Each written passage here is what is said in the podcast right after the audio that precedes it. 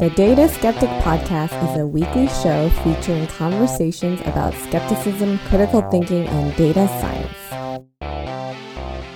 Well, welcome to another mini episode of the Data Skeptic Podcast. I'm here as always with my wife and co-host Linda. Hello. How are you doing, Linda? I'm good. How's the new job been treating you? Job is busy. Mm-hmm. I've noticed. So I really appreciate you staying up late and doing this recording session. Yep, I'm here. All right, so let's get down to business then. Today I sent you a link. Did you look at it? Nope. Okay, we're going to talk about state spaces. Do you have any idea what that might be? No. Okay. Well, the way I like to introduce it to people who are not familiar with it is to talk about different games. So I assume you're familiar with chess, right? Yes. Um, and how would you describe chess just from a high level? Chess is a board game, which is checkered board game. And then they have a variety of different, I guess, mini statues, and they Mhm. play different roles, and they all have different strengths and weaknesses. So you just have to learn how to use them as a little army. Very true. And is there any like secret information either player has? I mean, they don't know what the other person's gonna do. That's secret. Ah, that's true. Yeah, I don't know your strategy, but the point I was trying to make is all the pieces are on the board.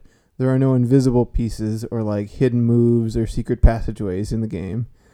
And there's no dice in the game, and everyone knows where all the pieces can go. So there's no argument about whether a move is legal or not. You can look up in a rule book. I assume. As long as you know whose turn it is and where all the pieces are on the board, you don't actually need to know where the board was before. That tells you the total current state of the game. And what the possible next states can be are defined by the available pieces, whose turn it is, and how they can move them. So it's a very, even though each player has a choice, it's very deterministic. It's what we call fully observable. And we call it fully observable because you can just look at the board and know 100% sure the current state of the game. Now let's talk instead about um, t- oh Texas Hold'em. Okay. So in Texas Hold'em, and I'm not a poker guy at all, but they put like some cards on the table, and everyone has also cards in their hand. So you have like sh- common cards in the middle, right? Anyone can use like the two or three. I think it actually goes up to five that eventually get shown there. So we all know that what's on the table that's turned face up, and we know what's in our own hands, but we don't know what's in the other player's hands, right? I assume. I don't remember how to play, but sure. cheat. but yeah, so that's what we call private information, and it's a not fully observable. It's only partially observable because I can see my cards, I can see the board, but I should not be able to see your cards. And the same is true of you. You see your cards, the cards on the table, but not mine. But that doesn't make you completely ignorant, does it? I mean, I guess not. I don't really play poker, nor do I win at poker, so I don't really know. Well, let's say it's this. Let's say there are three cards revealed on the table, and it's the Queen of Diamonds, the Queen of Hearts, and the Queen of Spades. And in your hand, you have the Queen of Clubs. What do you know about my hand? Well, it's probably less likely that you have a queen. Right. It's for sure I don't have a queen because there are three on the table and you're holding the fourth. So you know that I don't have a queen for sure. You also know that there's uncertainty for me because I don't know you have the queen. So I'm I'm thinking in my head maybe she does, maybe she doesn't. I can't be sure. That's a partially observable game in which I have some certainties, but then I have probabilities over the unknowns. So I haven't really very well defined state yet. Let's go back to chess for a second. The state is the position of every piece on the board and whose turn it is. In poker, it's what are the cards we can see, what are the hidden cards, whether they're hidden like it's dealt downwards or it's hidden in one of our hands, and whose turn it is to like make a bet or whatever. That describes everything you need to know about the current state of the game. So more or less it's all of the variables and values that you would need to know to fully specify the situation or game or, or condition you're looking at. So let's talk about the old noisemaker in the corner there, Yoshi, our pet bird, who we haven't talked about in a number of episodes. Might you say she is described by uh, various different types of states? What would some of her states be? She's sleepy, Uh-huh. anxious, Uh-huh. hungry, excited, Yeah. scared, unsure, curious. What about the dance she does when we put the vacuum on? I think that's a combination of excited and cautious. Okay. So each of those states are very unique, and they're kind of like one to one with moods because she's an animal.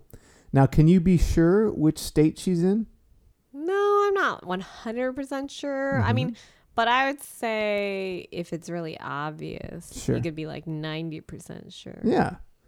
And do you have any idea about how she changes from one state to another? Well, the situation changes. Yeah, yeah, exactly. So let's say she was in a hungry state. What state might come next?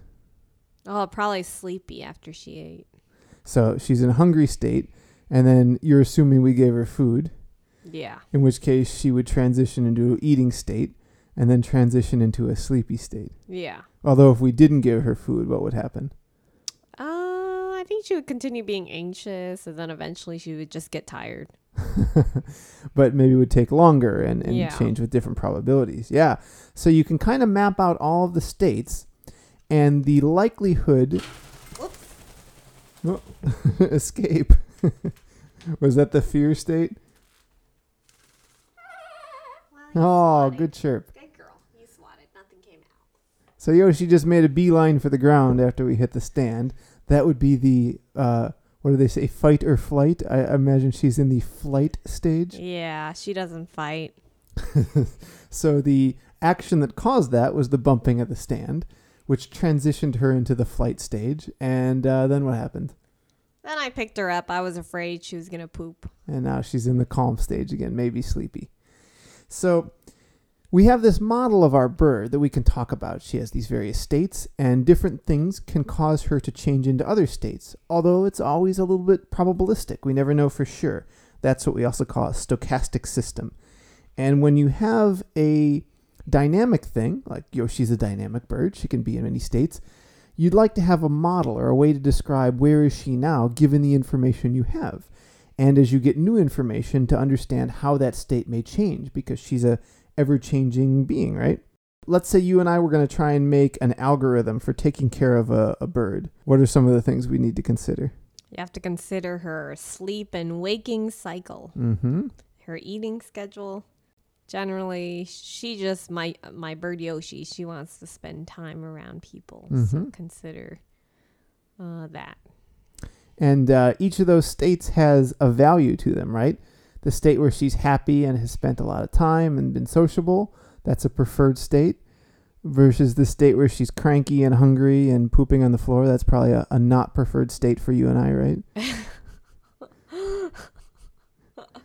Okay. So it might be helpful to be modeling uh, our belief about where she is and take action to move her into the more preferred states, right? Yeah. Okay, so this is why data scientists will often think of state models. In cases where you don't have a simple process that you can model with just one random variable, you have a dynamic system, or in this case, a dynamic lilac crowned Amazon, who will transition through a variety of states at all times. You're going to need a way to try and prescribe what state they're in, and it helps to have that description of their current state to decide what sort of actions and interventions you might want to take.